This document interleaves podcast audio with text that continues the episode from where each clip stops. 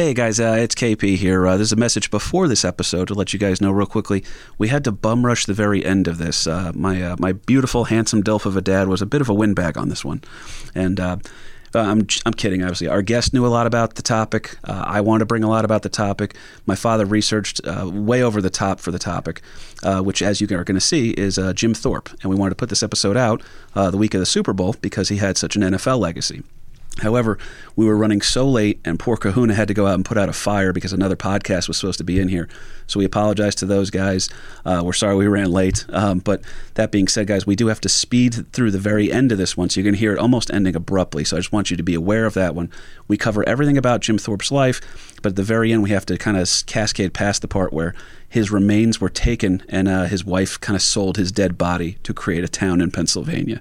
So more on that later. You guys will understand it. We do cover all the information, but we just get like a cocaine panic freak out towards the very end. But uh, guys, do me a favor and please enjoy uh, Jim Thorpe, American Loser.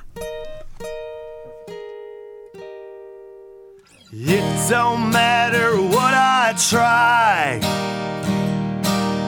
I just can't win and I don't know why. There's a fork in every road. I pick the wrong one and then I go. American loser, yes I am. Disenfranchised from everything. Well, I fall up and I fall down. Loser the day I was born. Welcome back, ladies and gentlemen. Where else could we be? You're back on American Loser. It's the spotlight uh, is firmly on second place here on this podcast. Set it backwards, but we're going to keep it. We got places to be, things to do. All right. So, not for nothing, guys. I'm KP Burke. I'm your host on this show. With me, as always, who other than my father, the Dilf of a dad, Lawrence Patrick. How are you? Hey, we're just doing wonderful. Couldn't be any better. I hear. Where are we, Dad? We are in at the shared universe in our own lovely garden spot of a nation, Eatontown, New Jersey. We sure are, man. Mike and Ming taking great care of us as always. Not for nothing. Real quick, uh, unofficial sponsor of the show. I'm going to make them a sponsor of the show. Dad, Right. you were drinking a beer. Actually, you're drinking a beer on air right now. Well, yeah, I What, guess. what kind of beer are you drinking? We're doing a, a Ross beer. A Ross beer. That is Ross the, Brewery. The Navesink IPA. There you Okay. go. And uh, our guest is going to be our subject matter expert on that here. Uh, but first, who's behind the ones and twos other than the, The big, kahuna? There. What's up, you guys? How you doing? Thanks for sneaking us in today, buddy. I appreciate course, you. no problem. It's um no lots of good stuff going on here. We've had uh, we're trying to get as many episodes uh, recorded before uh, my dad turns into South Beach Larry again. So he, it's going to happen. Getting a little chilly, folks. Gotta gotta start heading south. It is. There was a wind today. Just a little? Cut through us, you know. Yeah. Felt it down in our bones. but uh, not for nothing. Returning guest, because that's what I think we found here. We do have some good guests that come on that are, are, are either one offs or we just haven't had a chance to bring them back on yet again. But uh, when we have a guest that understands the show, understands the show, and listens to the show, they tend to be quality guests. And one of the quality guests we have is one of my great friends in comedy. All right, I feel like I say that a lot, but I, I really mean it with this guy. It's Yeah. not. I'm not fluffing it up so I can just get through the awkwardness. Uh, Marcus Aurelius Rickadonis joins us here on the show. Long time listener, third time caller. there you go. There you Uh, go. Touche, man. Well, Well, it's good to have you back. I love being here. You guys are the best. like we said, you are the only guest that has come on here. Well, there's a couple other guests. Everybody loves the Kahuna when they come on, but uh, you're the only guest that has actually done outside work with the Kahuna. Oh man, the So- Coon's the man. He uh, he came over. He, he may have made my son become a uh, work in the film industry. He watched Kahuna at work, and now he's obsessed. That's it's the truth, man. It's uh, well, Kahuna when he's uh, when he's fully engaged is a, He's a dangerous magical. man. He's magical. He's a dangerous man. I like how you went dangerous and you went magical, but then went back and forth. Like, is, is it dangerous? Is it magical? And when you can Probably take Mark's, you can take Mark's five-year-old son and just like he's completely enthralled with uh, the, the magic Everything of the he kahuna. does. Right, they right, they right. talked about Thomas for hours. Then they worked on film together. they talked about lighting. I felt like the uh, stepchild. I shouldn't have been there. And it had nothing to do with the flashy lights that he was controlling on the soundboard. There, it was all it was all, it was all Kahuna. You really are It wasn't designed bells and be- whistles and, and flashy LEDs. It was it was all him. That is wild. No, he is designed to be fascinating. For well, first of all, I find you fascinating, and I'm 32 years old. Now imagine a five year old. You're like, Wait a minute, you write for Thomas the Tank Engine? You make Willingly? your, you make your own Muppets? Again, willingly? That's Axel's like, the gods do walk among us. What's up, Axel? Well, we got a good one here for you today, and uh, we got we got places to be. Like I said, uh, Uncle Paulie's cooking dinner for us, so we have to be on time for that. That is, uh, otherwise that uh, that rapscallion of a gentleman gets a little. I'm going to say ornery, Dad. Is that fair to say? He, he gets a, a, a keener edge than his normal edge. Oh yeah, and it, but it'll be passive aggressive too. It'll be like, oh well, you know, the dinner would have been hot if you were here on time. Nobody likes a miffed Uncle uh, Uncle Paulie, yeah, Paulie. the Italian who married into the family. But uh, now, not for nothing, Mark. Uh, you currently reside in the great state of Pennsylvania. Is that true? I do. You're outside of Philly still, right? Yep, Ambler, Pennsylvania. Fantastic. Now, how far away is that from uh, what was once known as Mauch Chunk, Pennsylvania? Mauch Chunk? Do you mean Jim Thorpe? I uh, we actually live right down the turnpike from it. It's probably get there in about forty minutes. Well, I first found out about this because we, we do have we've we've created a universe now in this whole American Loser thing, where there's enough going on uh, and there's enough characters at play that we have those Game of Thrones moments where the the two storylines kind of fall in on one another. So Yeah, it's many kind of cool. storylines overlap. So now the the Molly Maguires episode, one of my favorites. Cousin Kate came in for that one, and we covered the the true mafioso slash labor union that was the, the Molly Maguires. Uh, if you want to learn about them, please Oh, check listen. that episode. That was a very fun one. Um, but uh, so the towns that a lot of that took place in was Mauch that has now been renamed after, as Mark said, this week's American loser, who was uh, once again into the mic, buddy. Jim Thorpe. Cahoons, what do you know about Jim Thorpe off the top of your head? Uh, that's it. Wow. You know the name, right? Yeah, The name does ring a bell. Well, because as scouts growing up, we would go uh, whitewater rafting in Jim Thorpe, Pennsylvania, was it not? Well, close by, yep. Very nearby. So. Wait, was it a recent rename that they did, or is it like? uh, recent enough, I'll put it that way. It was. Um, we're going to cover this story today. When we talk about this guy's life, I think it's fair to say that it starts off as just okay. This is an interesting story, and then you're going to think that we're just Making, shit, up. right, right. this guy's the greatest athlete to ever, ever live, and nobody knows who he is. It's but it's so weird because everybody knows his name. They just don't know what it was that he accomplished. And not for nothing in his own life, I don't think he knew what he was going to even be truly remembered for. But uh, not for nothing. Uh, Mark, where were you in 1999? I was about to graduate high school. Scary time, right? You're about to be out of high school. It's uh, the new millennium. The world's about to end. Yeah. It's uh, I just moved to New York City, and uh, 99 to 2000, I was actually living in Times Square, right at the. Uh, actually, went to that ball drop. I don't want to tell uh, people what you were doing in Times Square, but uh, let me just say that he wore a giant red suit and told everybody to tickle him. That's what you did for a living. this was way before Times Square would allow an Elmo in there. There was a lot of tickle me stuff, but it was not Elmo. Reach into your pocket slowly. I know it gets hurt. so, but uh, Listen, I'm just gonna let it end there because I can do a scary good Elmo, and I'm not gonna do it. I'll tell you what. At the at the very end, I want to hear it. Oh, Th- God. That's how we're going to keep the We'll listeners engaged. Was that with Elmo? And I do want you to think about. Uh, they, they did make a movie about this guy's life, but I do want you to think about if you had to make a movie now. I do want to go back to Kahuna's casting couch. I want to get back to that. It was a good Oh segment. yeah, that was a thing I did. But uh, not for nothing here, guys. I remember the end of 1999 as a mix of things. There was the uh, Yankees baseball dynasty that uh, entertained me in my youth. There was the uh, uh, the important battle of Stone Cold Steve Austin versus The Rock, and a uh, certain blonde girl that sat behind me in all my classes in sixth grade, who was so pretty that I pretty much took a year off from farting. Oh. At least in that class. Oh God! It was, How much weight did you gain in that year? Just swelling up. Remember, um, remember when the guy loses his mind at the end of uh, Big Trouble in Little China? That's kind of what I looked like halfway through class. But uh, no, it was a cool thing to be witnessing the end of the year, uh, a decade, a century, and hell, even a millennium. We're never going to see that again. But uh, I always thought it was cool because there's all these lists that were coming out at the time. So there were lists for uh, what was the the quote best of the century, best albums, best movies, best moments. One kind of stuck out though. Um, I remember having a book, and it was uh, the all-time greatest uh, baseball teams right? And in my mind, the greatest baseball player of all time was, uh, you know, Don Mattingly.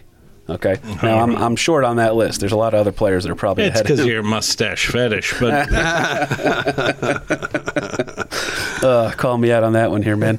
I truly regret shaving, by the way. But um, it uh, the thing that stuck out for me uh, was that the best athlete of the 1900s. Now, mind you, that uh, there's always that screwed up thing too to confuse everybody. It's the 1900s or the 20th century.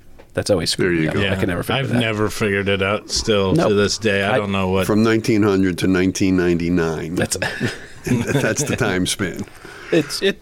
But that, this should be the 900s. It's, I'm really bad at math. Okay, they tried the Chicago method of math. It did not work out good for us. Um, but uh, in this voting, I thought this was very interesting. The best athlete of the 1900s. Who are the names that jump off the list for you, Mark? At the top, you had you would think somebody like Michael Jordan, Of course. You would think uh, Don, or you said Don Manning, Lou Gehrig, or uh, Mickey Mantle. Lou Gehrig would pop up there too for sure. Babe Ruth, um, Ruth, the- Muhammad Ali, Yeah, Wayne Gretzky. All right, and like we said, even probably the guy who who should win is Michael Jordan, just because I don't think anybody's ever. Curly from the Harlem Globetrotters. That's it. Curly. There you go. There you go. But get this, all those guys were nominated, and the award was won by a guy who, like many losers on this list, is a name that people are going to recognize, but they're not quite sure why. So, uh, as per the ABC Sports poll for the best athlete of the 20th century, is today's loser, Mr. Jim Thorpe.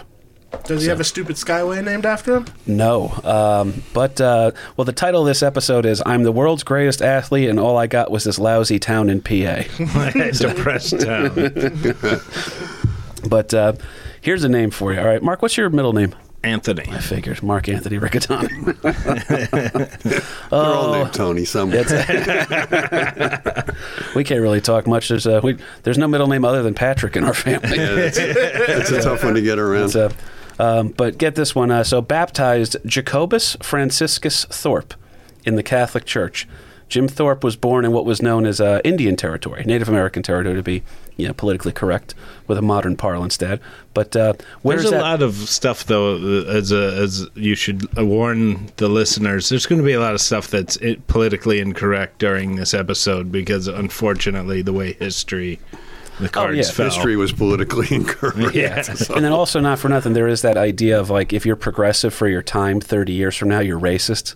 So th- that's all I have. Like you could be, you're like, no, you don't understand. That's how we talked in that day, and this was I was giving people the respect they deserved and everything. You're like, no, you're using the term, blah blah blah, whatever. Well, let's be honest. So he had a Native American name. He was born in what was called Indian country, but every Mm-hmm. know racist, that was, by the way? uh, Oklahoma. Yeah. Every racist uncle in the world's going to go, yeah, but he was a little Irish. He was part Irish. Yeah. Well, that's why he wasn't tall. Um, but uh, no, it always made me laugh too because uh, in reading that, you do. He is what is considered. Uh, first of all, his his life is almost like a legend. There's no birth certificate for him. He is baptized though. If it wasn't for the Catholic Church's record keeping, we wouldn't really know when he was born. They estimate that he was born May 22nd, 1887. Yeah, they they have the baptismal record, but they don't have the birth record. Right. So, So- you're just subtracting a couple of days from Yep. the baptism, and uh, So that's your birthday. It's kind of like how the uh, that book, The Irish Saved Civilization, because the priests kept records. Right. You know what I mean? So the religions is the thing. You know, we didn't dissolve into uh, forgetting about you know the Roman Empire because of them. This could be like the Dominican Republic in Little League Baseball, though. He might have got baptized at 18, and that's why he was so. Baseball has been very, very good, to me. there you go.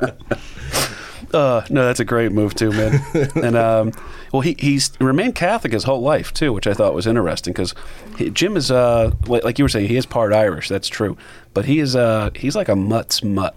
Um, He's Ted- a perfect example of what America is. He's a little of totally. everything, but he's also a lot Native American, which Totally. means yeah, I, he. I think when you do the math, he, he works out to be like five eighths um, Native American, and the rest is a mix of French, a little Irish, a little of this, a little of that, pinch of salt, you know, a little shake of pepper, and whatever. That's like our boy the Kahuna. He's uh, a little bit of everything. You know what I mean? There's there's that panda bear meme too, where it's like uh, be like a panda. They're black, white, everybody loves them. Kahuna's the Jim Thorpe of sound. there you go. Well, get But this not one. just for one century, for all time. That's right, Yeah. all time. That's I hold the record. well. Uh, get this: his father was a mix, and his mother was a mix too. So when you get two mixes mixing together, you know it's like uh, you know again we're it's fractions here we're talking about. But Jim's dad was half Irish and half Native American, and his mother was half French and half Native American. Okay, so that makes uh, Jim Irish, French, Sac and Fox Nation, and Potawatomi. Uh, Dad, real quickly, what I obviously would've thought. the the Potawatomi. There you go. I could tell. I could tell you were Potawatomi the second you walked in here. look. You know what it is? Potawatomi guys always wear their pants like that. I can see him from down the street, So, picking right out of the crowd. uh, no daughter of mine's dating a Potawatomi. You understand? You're gonna date a Sac and Fox Nation kid, all right? It's a proud Cherokee line in this family. Um, but not for nothing, Dad. There's a, a tribe name. Obviously, the the Powhatan uh, is a very interesting name here. But there's a name that jumps out at you: the Sac and Fox Nation. What the hell is that? Well, the, the, I mean, a lot of people today are, th- are thinking, well, there's Indians, uh, right, or Native Americans, but Native Americans were made up of many, many nations, and the Sac and the Fox nations are two separate nations, but they were closely aligned in that they spoke a very similar language, which had an Algonquin base, if you will. Um, but they were always kind of lumped together, and they were from the same general geographic area, which is uh, around the Great Lakes, uh, Lake Huron, and uh, uh, Mississippi, the upper Mississippi kind of a thing. Um, and early on in the history, which was interesting, I found with uh, with Jim Thorpe, is that his heritage came from the Fox and the Sox, Sacs and Fox nations, and at one time they were even at, at war with the United States. I mean, they were you know virtually Now, knocked, Fox knocked out of Nation- the box. Fox Nation that comes on before Bill O'Reilly. Right? there you go. Make sure there you know. go. Their, their news broadcast is uh, somewhat slanted, but uh, Ooh, Britt McHenry. Sorry about that one. But not for nothing, Dad. The Sac and Fox Nation. Um, if if this guy Jim Thorpe, as Mark pointed out, is being born in Oklahoma, then why is a tribe known for being in the Great Lakes area out in Oklahoma? well, it's just because the United States government found a, a better place for them to uh, to reside. In other words, they were forced off their ancestral lands and put onto what became known as Indian territory. Uh, But this was that was the eventual landing spot for the uh, Saxon and Fox Nation, uh, Oklahoma. But that was after a number of different, you know, oh, we're going to move you over here, and we promise we'll never take this away from you again. And Didn't a war just end? I'm, I might just be making this up in my head, but didn't a war just end right before this happened? That was with the Native Americans. Well, there, there's a whole point. You're because you're absolutely right, and it comes in later. My father actually has. Uh, we're, we're going to save that one weird snippet for Okay. the the timeline of something. Because if you want to talk about, um, like, we don't have any. Um, my whole connection growing up as a kid to the Native American culture was largely through um, High school mascots. a lot of it was that. a lot of it was that for sure. Um, but you don't think twice about it. And then um, a lot of that comes in from here, by the way, which is a, another weird asset of the story. But um, growing up, we had a reverence for it because my father had a reverence for it growing up. So I was always fascinated by. Uh, I, I read a lot of. Uh, James Fenimore Cooper, of course, the great illustrated classics versions, the, you know, abridged for, Right, right, right, for right. my dumb eyes. got to have pictures. But uh, yeah, so there was a whole last of the Did it Mohicans too? thing. There was oh, it was uh no, that it's very hard to rhyme things with Chingachgook. Um, but Ah, Eminem could do it. yeah, I was going to say give it to a third grader; they'll figure it out. well, it's hard to you have to rhyme with Chingachgook, but then you also can't curse. It still has to be read by children. but um, no, so there was always that, that reverence that we had with uh, the Native Americans there, and it's um, it is weird because uh, there's the time in our country. You, I think of Native Americans, I go back into the past. You know what I mean? Because we're in New Jersey. There's no real connection to it.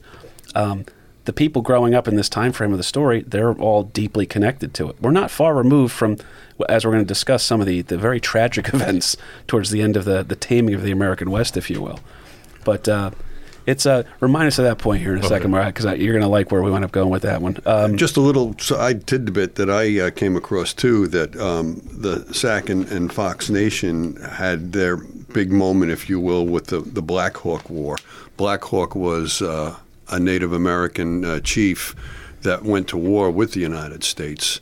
Um, I, I think they were kind of aligned with the British at the time. So when the whole North American continent was being fought over by by Europe, European nations, and the United States, uh, this Chief Blackhawk was uh, large and in charge with, with that particular thing. And and President Abraham Lincoln got his very um, minor military experience as part of the militia that was raised to fight against uh, Black Hawk. Um, so that was his sole uh, military experience, if you will, as a militiaman. But he was also part of uh, burial details and that kind of stuff. He never really saw a battle, but he was involved with a lot of the aftermath. And you got to wonder if that didn't change the guy too, to, uh, um, with some of his um, programs for the uh, Native Americans and as well as for for the blacks, as far as you know, everybody being equal and the whole his attitude towards war. If you're a part of the burial detail, the, um, you can see what that might change a person. Right? Yeah, that's not um that's not a sought after detail. Yeah, I don't right, think. right. Um, by the way, Thorpe's native name. So again, he was uh, Jacobus Franciscus Thorpe on the Roman Catholic side. Now, when you're Roman Catholic, yeah, I, I heard it when you first said it, and I was Yeah. like, resist, resist, resist. Yeah, now and then Thorpe had um, ancestral uh, lineage to uh, Chief Blackhawk. So I mean, he was uh, he's from a, a proud part of the of that whole nation. So it's true. And now, uh, so he's got that long name from the Roman Catholic. Now, when you're Roman Catholic, you get a confirmation name. Is that correct? yep. Okay. Now, Mark, what was your confirmation name? Uh, Carlo. I wasn't after a saint. I was after my grandfather, and the priest let it go because he knows my grandmother. and so he didn't want no problems. I just pictured you had uh, uh, orange sunglasses on when you were getting your confirmation. Like Carlo, Were you there? White suit, cigarette extender. It's either Carlo or the Chicken Man. You tell me what it's going to be. so, and uh, Lawrence Patrick, uh, yours was Tina. You said right? Ike What was and yours then? What was it? Tina. Ike and Tina. No, no, I got no. It was uh, John. So it John. really, really went out there. You know, yeah. Mine was Big completely Bird. unusual. Was? Big Bird. Um, well, now, so Thorpe's got all that nonsense going on, and then also he has a native name because even though the Native American ancestry is both on um, his, uh, um, uh, it, it's it's not his father's, you know, religion, if you, because both his parents are Catholic. Um, but uh, on obviously the native sides, the tradition still has to live. So Thorpe's native name was, and I'm going to screw this up. Anyone who speaks Sac and Fox Nation, who by the way spoke Algonquin, I found out, which I thought was interesting. Right. Algonquins were like the uh, the the Anglo Saxons of uh, the Native American tribes. They're a very very sophisticated crew. um, Wathohuk, which uh, loosely translate to Kahuna, just do it. no, it means uh, bright path. Oh, I when I looked when I was doing some research, it, it said it translated to light after the storm or light after, After the, the lightning. lightning, yeah. Well, we were talking about this too because the, the problem is is that you're taking a language that is not um, like because uh, English is one of the Romance languages, right? So they're all there's uh, uh, there's certain things they're going to be familiar with uh, from French to Spanish and then Spanish to Italian and all. There's these languages are playing by a this is a Tower of Babel type situation here. We're trying to say what the Sac and Fox Nation is interpreting the Algonquin language to be. Then it reiterated to us in English that we have something to call it. So Yeah, and it might we have- probably screwed up a lot of And it. it might have gone through uh, the French too, because it was the French explorers who really first came upon the Fox and Sacs nations. So, Mm-hmm. are we taking a a French interpretation of the Algon- Algonquin language, and then re translating that from the French to the English? It's kind of like locally here in Jersey, it was a Lenape. And a lot of the Lenape language was first interpreted by uh, Dutch and German. So there's a lot of oh boy, guttural pronunciations. from- from- Cross-contamination. yeah, right, yeah, yeah. that's a good way to word it. Too. It's like the world's worst game of telephone. Right Um, there, you go. Oh There my you go. God, that's even that's better. That's well, that's hundred percent better. well, But the, uh, just having these two names too, I think it's an interesting point too, because at that time period, it was uh, the Native Americans were kind of being forced to become into white society, if you will. Mm-hmm. Um, so, although Roman Catholicism might have been their declared religion, they were still holding on to some of their ancestral uh, beliefs Oh, and, totally. and You're gonna go to everything church and you're gonna like it. Right, It's- right, and we'll we'll talk about more of that down the road too. It's not just church or their religion, but Oh, it gets involved, man. Yeah. Now, Mark, you were right too. By the way, that whole the Sac and Fox tradition uh, dictates naming the child after an event that happened near its birth. So, meaning that I'm an adopted kid, so my Sac and Fox name would be like, "Oh shit, I'm late." um, what would your real quick? What would your kids? Because you got you got two great kids, man. What would your kids' uh, Sac and Fox names be? the older one would be, uh, should we listen to Cat Stevens when we go in? and the younger one would be, oops. Well played. well, played. well uh, now, despite these native traditions that are being observed in Thorpe's life, like my dad was saying, now both of his parents are Roman Catholic. Like we said, he's going to maintain that uh, re- that faith throughout his life, if you will. However, Thorpe attends an Indian agency school with his twin brother Charlie until his brother uh, sadly dies of pneumonia at age nine. Uh, Dad, what are Indian agency schools, and do they sound like as much fun as they seem? Yeah, it was pretty much forced uh, forced education in the white man's ways that uh, little kids as early as five and six year olds would be Deprogram them, Depro- basically. right take wipe out whatever their Indian culture or their Native American culture might be, and we're going to teach you the ways of the white man that we can better assimilate you into modern society and you know everything that you might have picked up from your ancestors or grandparents or parents that They're also taking them away from the parents, or Yeah, like they're- they're- It's, it's a boarding school. It's a boarding Now, school. It's not to sever a connection. It's to um, to reinforce the teachings of the, the, the school, kind of a thing.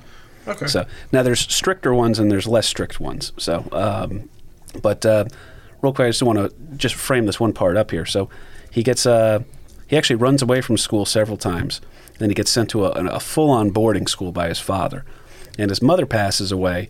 Um, she passes away. Uh, that there's going to be a younger sibling, and she passes away from complications due to childbirth from that. So now Jim just lost his uh, his brother, his twin brother, not for nothing, and then his uh, his That's mother's like gone. an Elvis situation, too. Like he holds on to it his whole life. and Oh, it's uh, his brother, yeah, because his brother's the one who was helping him in school. His brother was sharp, and Jim, uh, by all accounts, was not a sharp guy. We're going to show what his skill set was later, but he was not a sharp guy, and then he was also very shy and kind of did not enjoy the spotlight. So we're talking about a guy who goes on to be the greatest. Because there's an arrogance that comes with being an athlete in the, the modern day and age, but uh, there's also like they did not get it from Jim Thorpe. Yeah, It's the opposite. it's almost Right. like an Eli Manning thing, where it's like, okay, so you know, I understand you guys are all chanting my name right now, and that's very nice of you, but I really just want to go home.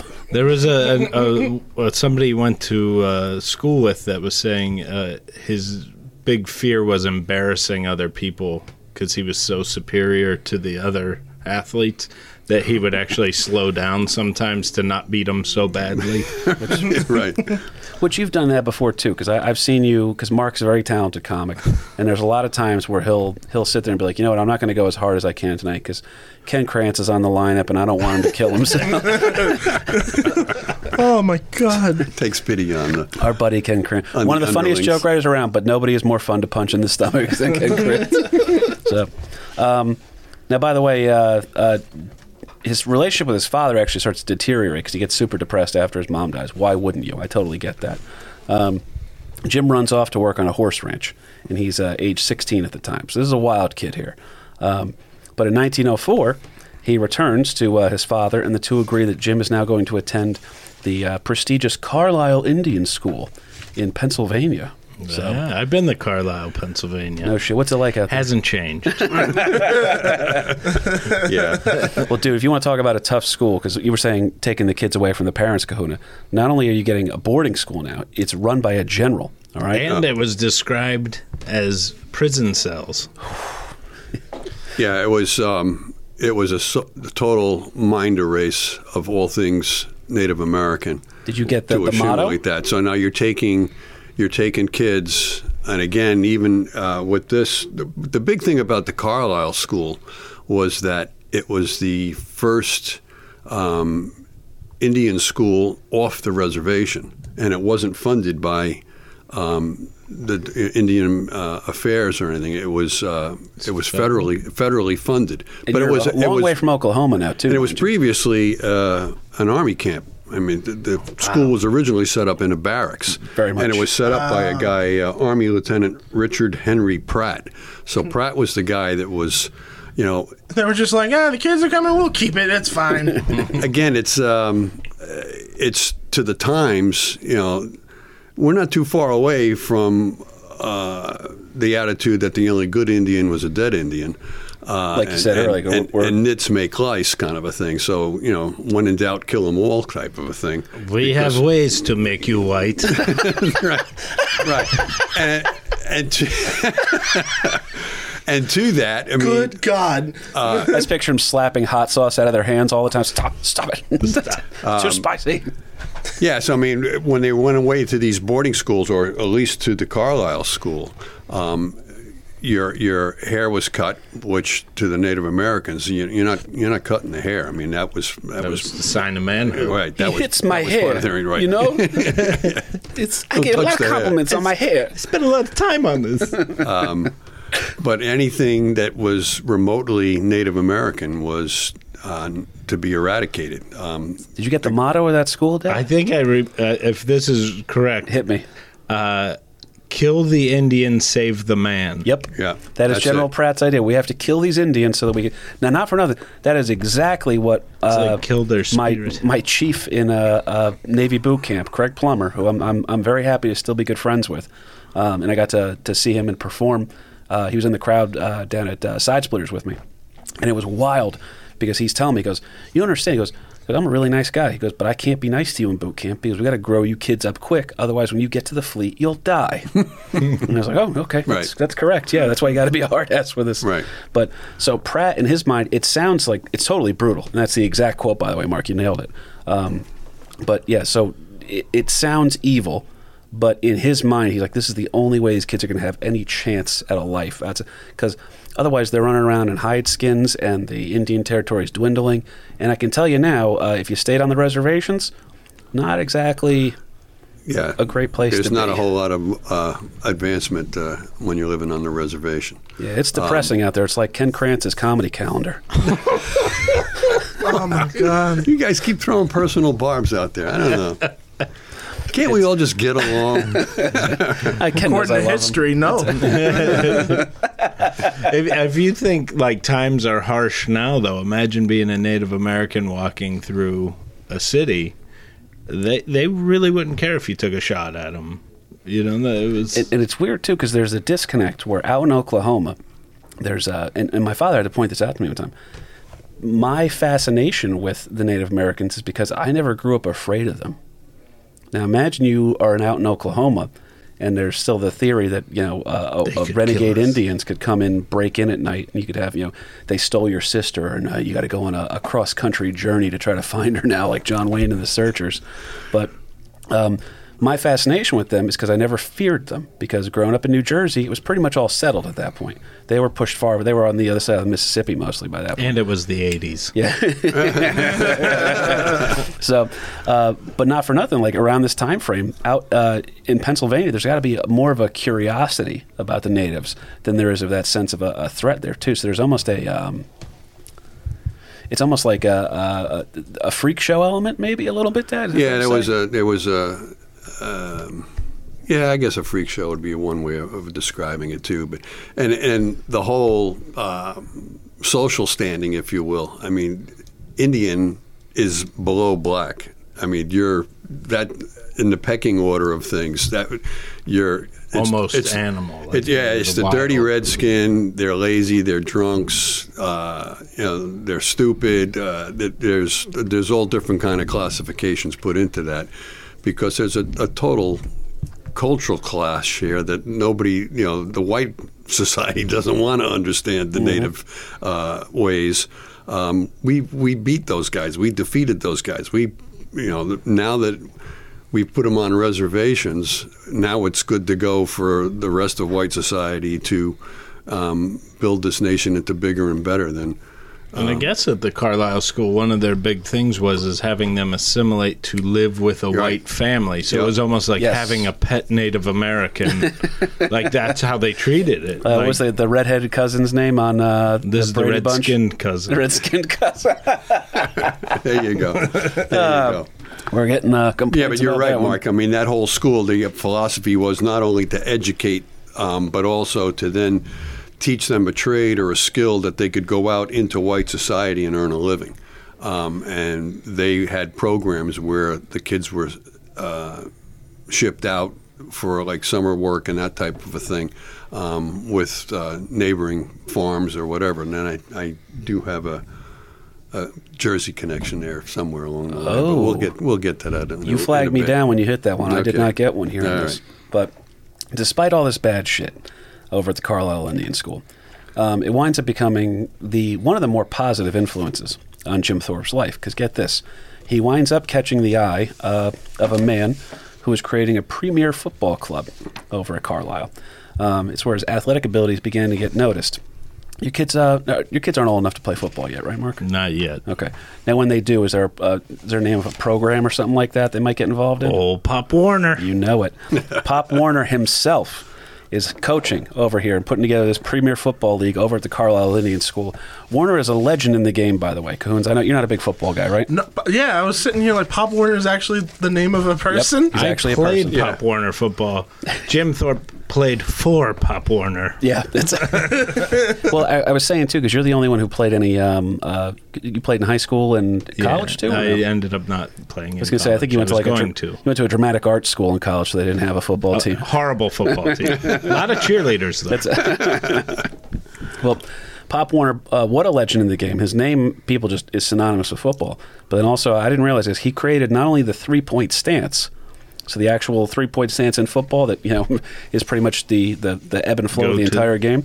He also created the shotgun formation. oh wow, I didn't know that. I didn't know that one either. So every time Peyton Manning, uh, pretty much ninety percent of Peyton Manning's touchdown, uh, touchdowns came from uh, the shotgun formation. I think somebody told me. so, but he noticed right away, this Pop Warner fella, that uh, Jim, uh, has got a little athletic ability to him. Mark. He's going to spend a little time coaching him. All right. And, uh, but Jim's tragedies are continuing to mount. He now finds himself completely orphaned. His father passes away from a hunting accident. Okay. While he's at Carlisle. While he's at Carlisle. Right. So his, mo- his mother only died uh, a couple of years before that. So he is now he's an orphan. Jim's got a little bit of nothing. Yeah, So- his twin brother dies at the age of eight or nine, and then his mother died shortly after that. with childbirth count. So another Right. sibling presumably would have been on the way. now- I'm sensing a superhero origin story here, man. It's not far off, dude. Yeah. Really we got isn't. Nick Fury. We got Pop. We got Pop Warner and Nick Fury over here recruiting for the Avengers. I'm here to talk to you. Never mind the Oh, that's really good. or anything, right? Yeah, no. Pop forget- Warner's not in a wheelchair just yet. uh, hey, Pop Warner was something special too, though. I mean, he's a he's a Hall of Famer. Talk to me. Yeah, well, he's a Hall of Famer. Like you said, he, he was he was uh, originally developed the single and double wing, uh, the spread and the shotgun formation, the three point stance, uh, body blocking, uh, trap run, the bootleg. The naked reverse, the screen pass. He was the first guy to really came up with the team to go into a huddle before the next play. That's all. He's Pop- kind of the godfather of football. Really. yeah, really, Essentially, yeah. really. You know, Uh, I'm not gonna lie. I looked up his name and I was expecting like just some eccentric dude with like a crazy looking mustache. No, my expectations have been lowered. Like I'm, I'm a little disappointed. But he I looks like a football coach. He, yeah, he really exactly. does. like he sets the stereotype. Right, I'm right. just like, wait, no. square, square jaw, and uh, he's he's Box he's- head. Yeah, he's, he's all about it. You know, he does kind of look like a a- Flintstone. He might have a uh, tie on, but you know he has those nut hugger pants on underneath. You ain't wrong. And just just for rounding out, he was also involved with the uh, the spiral pass and the spiral punt. So I mean, he he developed a few uh, new things to the whole game of football. And then back then too. Now football is really in its new. infancy, and it was started at the collegiate level. Um, really, before the the it was pros much bigger at the collegiate level than it was because It was pro football big. didn't take off. Oddly enough, until um, the greatest game ever played. Right. You know who played in that game, Mark? I do not. Greatest game ever played was uh, I, Bo- I was going to tell you it was Brookfield High School versus Champion High School, but It wasn't. but you guys, you know, might not have been there. It was. Uh, this is why I know this one is because uh, the greatest game ever played was the the first game that uh, caught on a pro level that caught the the nation's attention because uh, college was way more popular. But it was the Baltimore Colts. Uh, versus the New York Football Giants, Dad. Oh, All right, boy. 1925, Giants way, new head coach. This episode, by the way, uh, Mark, just to let you know, we uh, once we realized the tie-in with Pop Warner and a couple of the other wild stories about Thorpe we're about to get to. That's why this episode is coming out uh, the week of the Super Bowl. Yeah. Yeah, so we're going to sit on this one for two weeks here. And to- uh, the reason I'm a guest, I was born in Canton, Ohio, which where the Hall of Fame is, which is I didn't why know you were born in actually Canton. know- yeah, which is why I know who Jim Thorpe is because he's everywhere I'll everywhere. delete there. this part of the episode. Jesus. You're supposed to know. No, because we always call him the Prince of Youngstown. We moved when I was in junior high. There you go. But uh, So you could play in that world famous football game and as a high school Yeah, kid. I had to be in the greatest game played. had to call you in. do you have anything else on Pop Warner before we move on, sir? Uh, well, I'll have a little something for him later on. I mean, but but Pop Warner, he doesn't go away. He's still in the story yeah, for a he, while. he and he coached more than just at the Carlisle Indian School. He was all over and all the all the big names. Um, I do have a question though. With um, the way that you've been talking about Jim, though, building up, like, is he just a football? Like, does he just play football? Because you said doesn't, athlete. He doesn't play anything yet. He doesn't play anything. Yeah, he, he's just getting noticed. Uh, okay. This is like a, Yeah, he- standout he's- in gym class kind of. he's a thing. discovered. He's discovered while at the Carlisle uh, Okay. Indian School. So I'll tell you what, if if you're okay with it, LP, and you Yeah. you reel me back in if you need to, but I want to Yep. hit while we have Kahuna peaked right now with his Okay. attention here because. Um, yeah, not that you tune out, but it did make me laugh. By the way, he brought up uh, Pop Warner to look at a picture of him. If you guys saw his previous Google search, it was Fox in Socks. Because every time you said it, I was just like, can I make, should I make a joke out of it? No. He's trying to make a, a little hand puppet out of his sock. That's all. I was like, the Dr. Seuss Nation. No, shut up, Christian.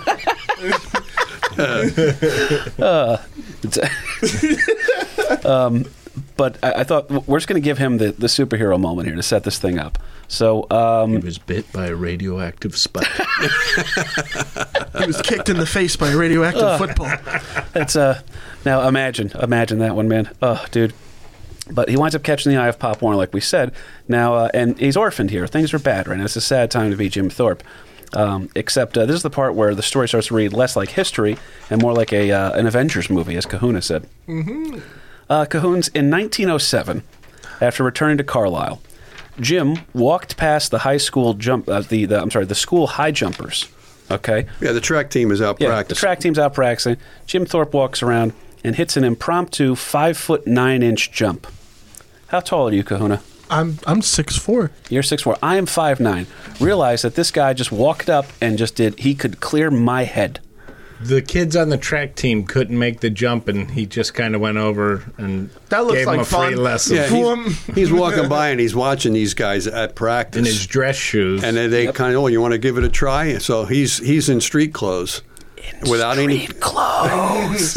in street clothes, Gigantor. without uh, without warm ups or anything else, and just just you know runs up and, and clears it.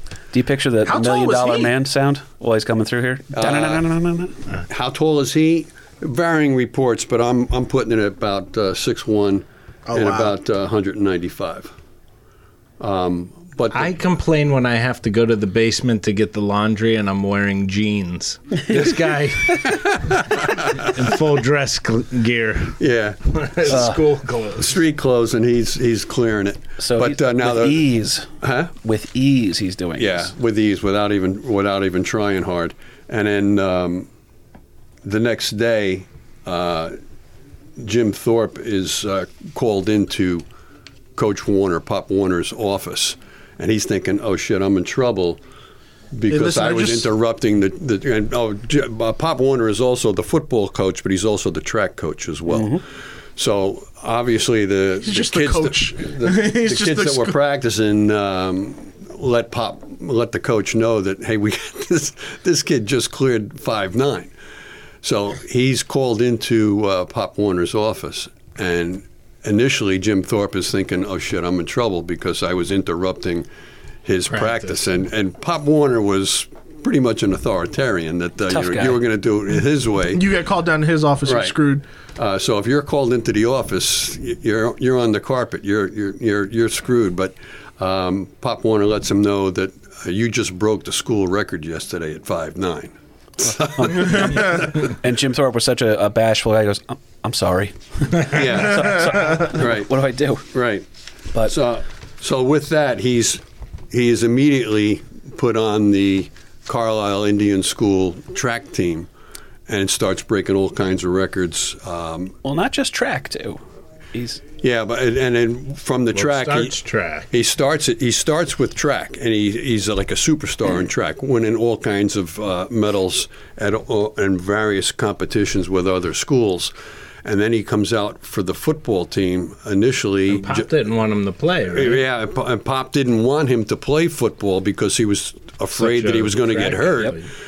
And, and and ruin his uh, track career. got to get hit to get hurt, coach. Yeah, uh, but then uh, just constantly um, being in, in, in pop, come on, let me try this, let me try that. He starts, I think, as a kicker. And he at that time, you could drop kick um, um, for a, uh, a, th- a three pointer, right? Correct. For a field goal, you could drop kick the ball for a field goal. So he's he's drop kicking uh, fifty yard um, field goals, Which is impressive now. Yes. right, right. I mean, I, I read reports where he would come out like before games and stand at the 50 yard line and drop kick one over the one end zone, then turn around and face the other way and drop kick one over the Little other end zone. intimidation move. Right, right.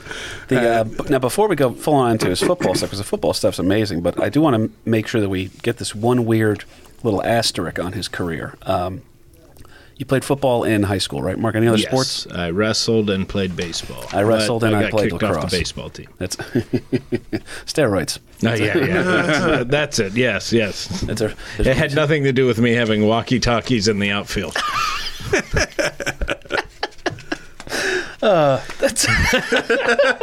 You weren't, you weren't stealing signs back in the day? Oh, another, no, that was on the football team. another episode of American Loser will be coming your way to cover that one soon. Uh, but Thorpe's athletic career is taking off here. Uh, he soon dominates on campus in track, baseball, football, lacrosse, and ballroom dancing. yes. He was- He literally wins the intercollegiate championship in 1912.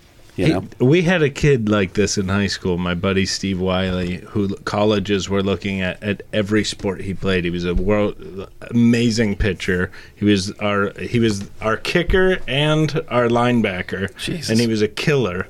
And he also was a really great wrestler that colleges were looking up for that. He was like our Jim Thorpe. He was like a man playing with children. it, it- it really does uh, start to feel that way. Now, what'd you have for the, the football? Because his football career is insane.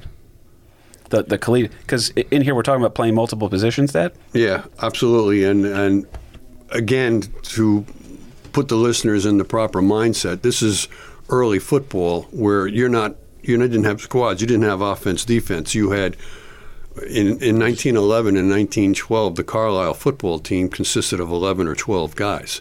So you had 11 or 12 guys out on the field that were playing whole both ways. Right. Um, they were playing offense and defense, and they were they were killing it. And they weren't just taking on any slouch teams. They were taking on some major competition like West Point. Um, I've got the list here somewhere. do you have Kevin. the list of positions he played too? I thought that was kind of worth noting. Uh, pretty much everything. It was kind of like that uh, Warner Brothers cartoon with Bugs Bunny. Bugs Bunny first base, Bugs Bunny second base, Bugs Bunny pitching, Running back Bugs Bunny Jim catching. Thorpe, defensive back Jim Thorpe, place kicker Jim Thorpe, and punt by Jim Thorpe. Thorpe. There he you go. would score every point Yes, made on the in the game. because if he scored the touchdown, he would then kick the point after, or if they settled for a field goal, guess who's kicking the field goal? uh, there was one um, in in that one season where the team finished eleven and one. Thorpe is estimated uh, to have scored, and, and this is uh, this is uh, from a correction because there were other like original stats weren't kept uh, as well as they could have been back then. Thorpe is estimated to have scored uh, 224 points and 27 touchdowns for his team. Yeah. Okay. Yeah. The four seasons that Thorpe uh, played for the Carlisle Indians, that was their That was their mascot. Who figured, right? the Carlisle Indian School is taking on the Indians. They were going to be the Vikings, but they had a problem with it. they won uh, in the four years. They won 43 games, lost five, and tied two. And the first seven games of 1912, which was uh, Jim Thorpe's final year, Carlisle outscored its opponents 272 to 15. Oh, they crushed. They cried. and they weren't playing, um, you know, any uh, slouch schedules either. They were playing Army, Penn, Harvard, This is back when Harvard was good. Harvard had one of the first programs.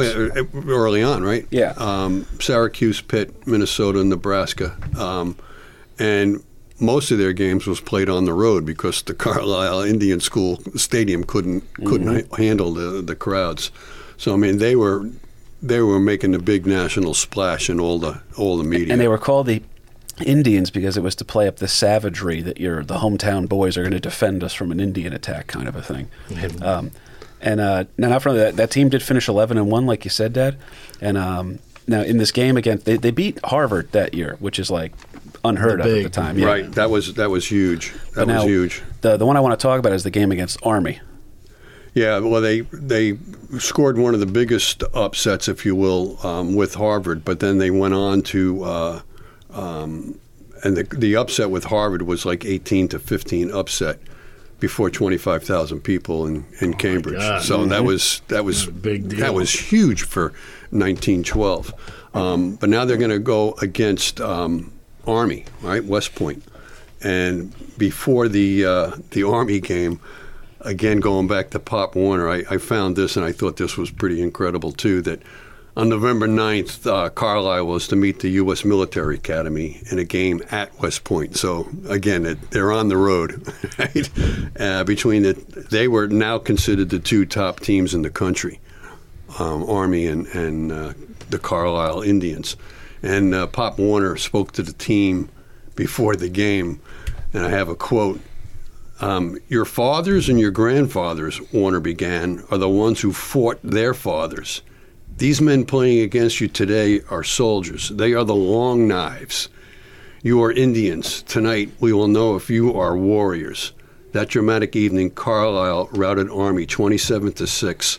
That game played just 22 years after the last Army battle with the Lakota Sioux at Wounded Knee. Oh my God! So I you don't got know these, about you, KP. I'm ready to go play. these uh, Yeah, uh, remember the Titans can wipe their ass with that speech. these college, college, age Indian kids, it's on, now only 22 years since the Army was slaughtering people at Wounded Knee.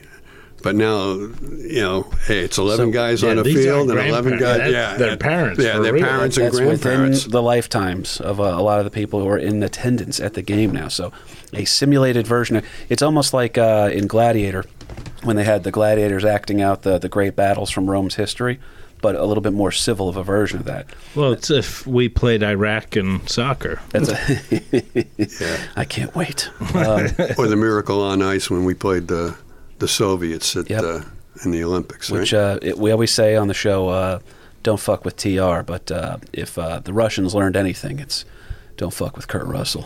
Yeah, this is right. this is right in TR's um, time frame too, because Oh, yeah. he was asked as as president to um, let's start setting some rules for some of these collegiate football games because people were getting killed in, in college football. I wonder if he flipped the coin. That's a, TR's out there to flip the coin before the game. well, he had his because remember the Native American chiefs actually marched down uh, Pennsylvania Avenue uh, for his uh, inauguration. There was the four chiefs were coming in for TR's uh, inauguration, and Geronimo was one of them. And then Geronimo was uh, uh, he thought he was going to finally get a chance to plead his case to TR, and he goes, "You were bad Indians. you killed many white men." But uh, little side note, we just have to hit here before we move on from this this ridiculous game against Army. In this game, uh, Jim Thorpe ran for a 92 yard touchdown. One play, 92 yard touchdown. All right, that's incredible by today's standards. And who was on the defense on that? Well, get get before we even hit to that one, Mark, because I'm going to let you say who it is because this is it's exciting. But that 92 yard touchdown is negated by a penalty by his teammate. All right, so what does Jim Thorpe turn around and do? Next play, he runs for a 97 yard touchdown. okay, so I'll take that five yard penalty you just hit me with, and I'll do it again. Ram it right down your throat. And Mark Riccadonna, what what future president of the United States is trying to play defense against this guy? Mr. Eisenhower. President Dwight D. Eisenhower, and uh, he literally recalled it years later. He goes, like you said, Mark, it was uh, the way that Eisenhower talked about him. It was uh, a, a a man playing with children. You know, God was on the field that day. Or the great Larry Bird quote about Michael Jordan. That's not Michael Jordan. That's God disguised as Michael Jordan. so, but uh, 1912 is a wild, wild place in the world, Dad. Is that fair to say? Absolutely. I mean, 1912. Uh, again, to put the listeners in the in that right uh, mind uh, set. 1912. That's the year that the Titanic sank. All right. uh, Taft is your president. Um, New Mexico uh, becomes the 47th state. So a lot of these Indian territories aren't even states yet. Um, uh, New Mexico, Arizona, I think, was before Hawaii and Alaska. So even Arizona, Oklahoma uh, became a state uh, right around that same time period. Oklahoma became a state in 1907. So we're we're we're within, you know, within a 10 uh, or a decade uh, time period. Um, one of our previous episodes was uh, Pancho Villa. Pancho is riding around uh, the southwest, causing all kinds of problems.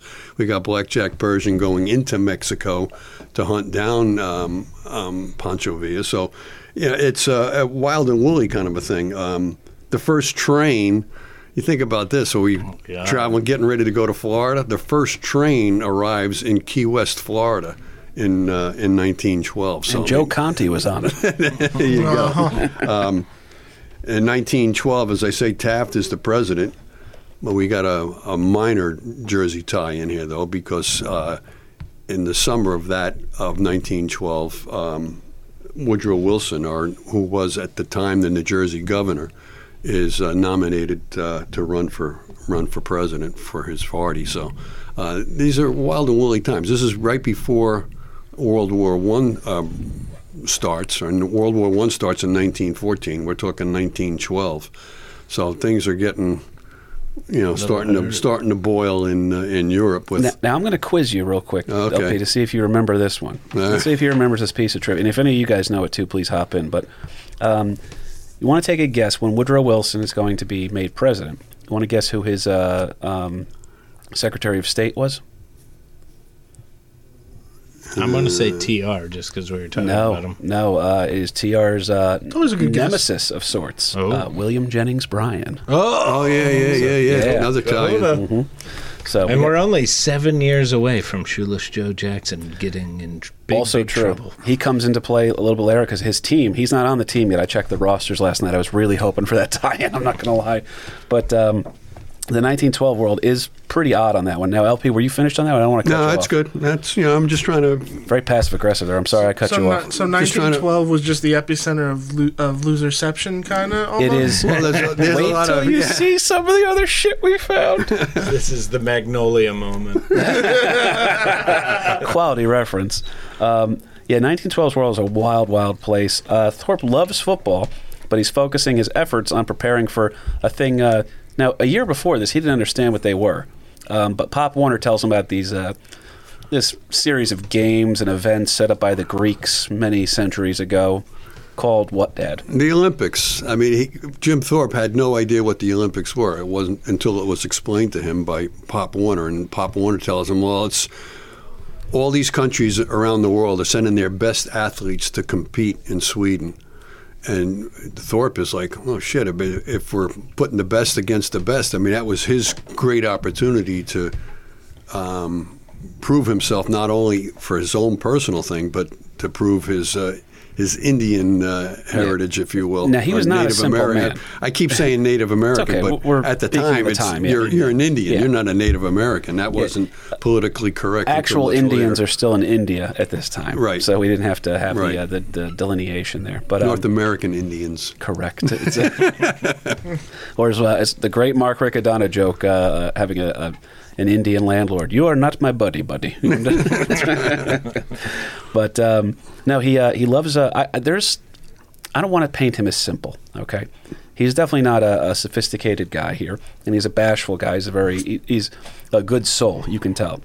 There's a little Forrest Gump to him almost in this way, when it's like Pop Warner's like, "Hey, you want to go participate in the Olympics? Well, sure, Coach, I'll go over there." Yeah. Want to meet the president? Sure. Uh, more on that later. Uh, What? He breaks the shot put record. Just throw that rock, okay? Yeah, right. New record. well, uh, Get me the ball. Get me the ball.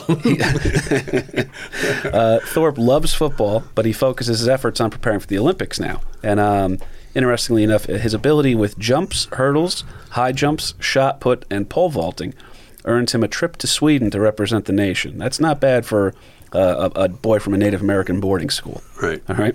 Right. So uh, now this was taken from Born his, in Native American country. Indeed. So There you you're going to go. represent uh, a country you didn't know existed. Indian territory. Um, yeah, on a, you know, well, global scale, man. But this was taken from his obituary. I thought this was worth noting. His obituary in the New York Times.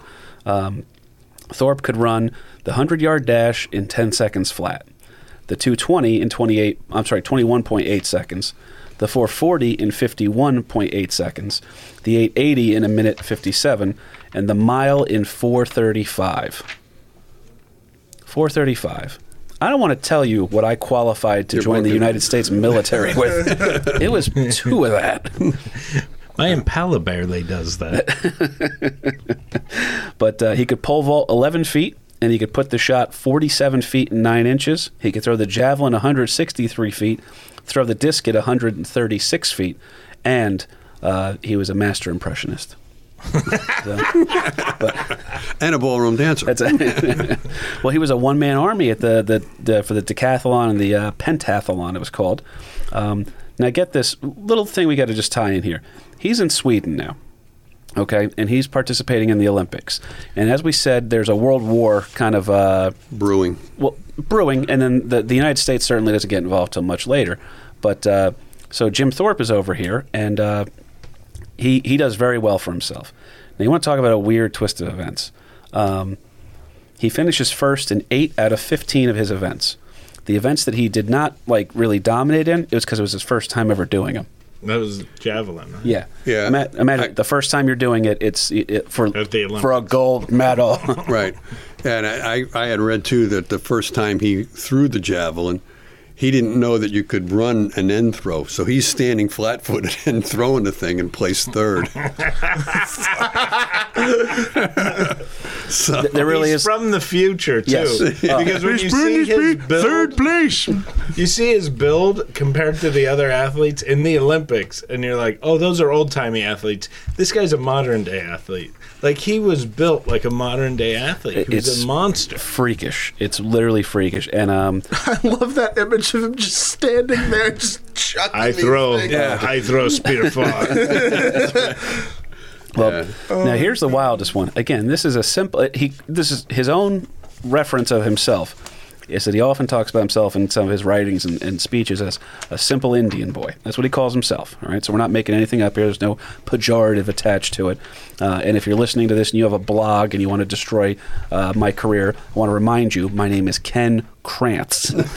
um, so, uh, anyway, uh, and, and, and too for the times there was no weight training in the off season and, and, you know um, trainers in the, in the locker room and, And everything diets You- that, yeah you know, and even the equipment you're, you're talking about the leatherhead the leather Yes. helmet days there wasn't even face masks it was just go out there and just beat the shit out of the other guy uh, or try to natural ability. and Eisenhower called him gifted from God. a gift from God. Mm-hmm. And this is uh, his physique or his build. You were saying it's it's different than everybody else's. It was really just from hard work, from from getting out there and, and doing hard manual labor. Yeah, I don't think there was cotton candy machines at the Carlisle Indian School No. either. and, and going back to what we said, that they were in school, but then they went out into the community to work for the community, and that's where I have a very loose New Jersey tie-in. Uh-oh. That uh, while he was I have a loserception in a minute too. uh, at the time, there were a thousand students at the Carlisle School from varying ages, from like 10 to 25. So there's a, a big swath of, of kids, and you've got to remember they're they're pulled off their various reservations, taken away from mom and dad, shipped off to this place called Pennsylvania. Um, you know, it's probably the first time that they were ever more than 20 miles off uh, off their uh, their homeland, their their reservation or Indian territory. Um, they spent half the day in the classroom reading and writing, and the other half they were in a shop learning a trade. Thorpe's training was in tailoring. and then, like many of the students, he went out to live and work with white families that were in the area. He spent two years on a farm in our own Robinsonville, New Jersey, tending to livestock and earning No shit. and earning a whopping eight dollars a month, uh, working for a guy by the name of Harvey Rosarth. Um, that he worked for this guy like for two summers. Uh, so anyway, he's he's out there lifting the load and doing Breaking more, horses. more than more than uh, more than Taylor, and he's doing more cattle ranching like Oh, he man. used to do back home in in Oklahoma. I thought you were going to say that he worked at a a, a, a little um, convenience store in Leonardo, New Jersey. I'm not even supposed to be here today. no, but that was our. Uh, he he worked in uh, in New Jersey uh, Well- summers while he was in the Carlisle School, which That's helped him wild. kept him pretty physical, uh, pretty good physical shape. Now we're not going to fast forward. We're not going to skip over any details here. We are going to pick the pace up real quick though, because we do have somewhere to be. All right. Um, but uh, real quickly, he wins two gold medals and two challenge prizes, and he sets an Olympic points record that would stand for nearly two decades.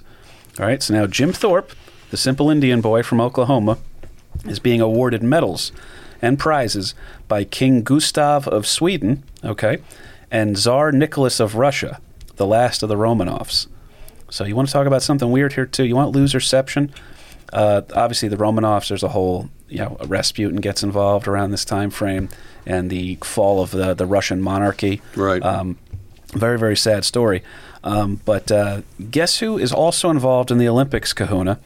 That is uh, uh, winning gold medals in uh, shooting, but has a little controversy going on right now. He's making the face. Yeah, he's making the face. Yep. Future General George Patton is participating in the same the Olympic same team. 1912. Kuna Kuna's- has left the building. Thank you and good afternoon. so Say goodnight, Gracie. yeah, it is wild. Now, by the way, that um, that gold medal that he won in the track event, Dad. Little weird caveat with that, is there not? Uh, Mark, do you know the story?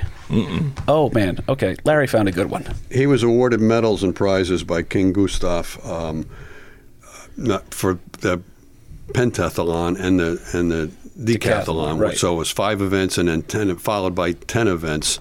He's he's just crushing the whole thing. Um, but when he was going out to uh, uh, run for the, which eventually he would win two gold medals for. Uh, someone had stolen his shoes, his I track have shoes. heard this. It's it's not. It shouldn't be real. So now, is this you know some somebody just breaking chops because he's a he's the, the dumb Indian from from America? At this time, he's not even considered a U.S. citizen because They don't Indians, get it Native Americans, 1924. that, yeah, not did they did not gr- uh, be granted uh, U.S. citizenships until 1924. So he's just some uh, an American Indian. We'll, we'll They were call it. going to build a wall, but they didn't know where to put it. So he goes to he goes to running the event, and somebody stole his shoes. So is this you know uh, uh, an act of uh, prejudice or uh, or what's going on? So he goes rummaging around in the in the trash, and finds two pair or two shoes, two mismatched shoes. yeah, they weren't the same. They right? weren't. They weren't. They you? weren't even a matched pair. It was a left and a right, and one shoe was much too big for him, so he's wearing like three or four pairs of socks. Mama said these was my magic shoes. Yeah. And So he I mean, apparently wasn't even mad about it. is he facing racial calm guy. prejudice here with somebody stealing his shoes? Oh, hey, what the hell? You know, I, I've I've always done without. So let me just rummage around and see what I can come up with. He puts on these two mismatched shoes, one with like four pairs of socks, one with uh, you know the normal, and damn if he doesn't win the gold medal uh, running in, in throwaway shoes. So that is insane. Now he, he comes back on his return to the U.S. Thorpe receives a ticker tape parade down Broadway, And uh, I think the line was, uh, "So many people in the crowd were shouting his name." He goes, "I never knew a fella could have so many friends." Kind of- so he's staying as there's an Eli Manning quality to him. There's a Forrest Gump innocence. There's just this guy's very easy to root for. Yeah, even when King Gustav of Sweden, here he is. is That got debunked. he's a what? Did he just said thanks? Yeah, thanks, King. Oh, thanks, King. Yeah, that got debunked. There, there was a rumor. all right. I, I was so excited to tell that one, and then it got debunked because they were saying that he was such a, a shy guy. There's no way he would have said anything like that. But he, he was aloof. He didn't know that he's talking to royalty. He didn't understand Right. royalty. You know, Right. He was a He just kind of shoot the shit with anybody, like, like if Yeah. it was anybody. He was a man of very few words. uh, which it, it goes to show in the rest of his life too. Now it does get it starts to get sad here because this is the first time that he kind of gets um, people coming down on him. But upon his return to the U.S. Um, he winds up getting involved with uh, the Irish American Athletes Club, which, uh, as you guys know, is uh, essentially just um, well hockey and baseball now, and, and, John McEnroe. Um, but uh, he uh, it's like a track athlete competition kind of thing in New York, and uh, he shows up and just starts smoking motherfuckers. I mean, it's not even close. He's Yeah. shattering records. Uh, one of the, uh, the the premier athletes was a guy named by the name of uh, Martin Sheridan, who was considered one of the finest athletes in the history of the United States. He was the previous record holder, and while witnessing his own record get destroyed by Jim Thorpe. He was so blown away watching the record that as soon as uh, the the race was over, Thorpe walked, and he wasn't even participating in the race; he was just watching it. And uh, Martin Sheridan walks up, who could be, an, you know, you have every right to be an asshole. My legacy is gone now, and he walks up to Thorpe and just goes, "You are the finest athlete I have ever set eyes on." So. He's winning people over, the hearts and minds. six months too. He went to second base that night. Um, but uh, unfortunately, about uh, six months uh, six months after the Olympics uh, closing ceremony, Thorpe had come uh, starts to come under fire here a little bit. There's this big debate at the time between professionalism in uh, that world of athletics and amateurism. And uh, towards the end of the Olympics, Thorpe had participated in two exhibition baseball games. Okay. Now, uh, due to Thorpe admitting to having played professionally in uh, the past, he had gotten paid uh, in uh, Rocky Mount, North Carolina. What you would do is in the summers off from school, a lot of the kids who were playing, uh, you know, college ball would go and they would play professional ball in the, the summer. A couple bucks. Yeah, literally two dollars a game, fifty-five dollars a game today. Okay, which you know it's still not a whole lot of money. Today's money would be fifty-five. yeah, yeah. So um, Five But, more uh, than a comedian makes. that's it's really it's sad, isn't it? Uh, the, the sacrifices we've made for nothing. Um, but uh, now, what Jim Thorpe didn't know, again, this aloofness comes into play here, is that the uh, the other kids from the colleges that were doing this, the, the white kids that he was you know palling around with and playing with, they all used fake names. Jim Thorpe didn't know you're supposed to make up a fake name, and again, he has a couple of fake names you could use: Jacobus Franciscus, uh, Wait, why are we Wathohawk supposed to make up a fake name though? because uh, if you got paid, if you got paid to be uh, an athlete, you were considered a professional athlete, and therefore you were barred from the amateur events like the Olympics. Uh, oh, okay. so yeah, get this, man. Um, they wind up uh, his status as an amateur gets uh, revoked, and because of this, he is stripped of his gold medals. All right, Native Americans were not granted citizenship in the U.S. like we said that until 1924. Race is rumored to have played a part in the stripping of Thorpe's medals, and uh, it, it's a sad thing, man. It was a, a journalist that discovered this on accident, right, Dad? Uh, yeah, it was a journalist that was doing a story. He was down in Rocky Mount, um, and he, he's in the mouth manager's uh, manager's He office. didn't know. He's in the manager's office in Rocky Mountain. Notices that there's a, a framed picture on the wall of a bunch of guys coming back from a hunting trip, and looks at the photograph. And this was supposedly innocently. He looks at it and, and realizes that one of the guys on this hunting trip in this photograph is none other than Jim Thorpe. Now, he's he's he's recognized all over the world now because he's already won the Olympics uh, in 2000 and in uh, 1912. So this is like now in 1913. So it's it's more than six months later after this whole big fanfare, the ticket tape parade, and all that kind of thing going down Broadway. But he looks and, and sees Thorpe in the in the photograph and asks this guy, the manager, "Hey, isn't that Jim Thorpe?" He says, "Yeah, yeah. He he played for us a couple of summers ago." Um, and he was paid like, like like you say two dollars a game. So when that got published, when that got word got out, then there was a whole big uproar, big stink, and the uh, the Olympic Committee um, stripped him of his of awards. But there's more to that down the road, also. Oh, totally. And uh, again, race does play an issue in it for sure. They say, and uh, not for nothing, the the public you know opinion on him has not changed. This is Jim Thorpe, world's greatest athlete. How you pieces of shit taking away his medals Right, like the that? popularity of, Yeah. of the guy was, was huge. I mean, anybody that was able to um, do those events as he, as he did, just blowing the uh, the the opponents away. I think the this guy, the second guy behind him, I'm not sure whether it was the Olympics or whether was it those uh, New York games. It was like three thousand points behind him for second place, kind of a thing. So I mean, he just A clearly distant blew second. him. Yeah, a, No. a very very distant second. I do have a question though. So this podcast is called American Loser. I feel bad. So like, is is the loser the people that he The loser's of America. Because like, I don't. The hear, is America, not Jim Yeah, like I, that's what I'm thinking. At, at that part, I would say, yeah, the loser is um, th- the people that are taking the medals away from him. Now, uh, what winds up happening to this guy? Because not for nothing, who do you think is the greatest athlete living right now, Kahuna? I'm a poor person asked for that. No, but you- I you mean, could- Kahuna, know- you're looking right across the table. He's in front of your face Is that Mark Riccadonna offensive tackle for?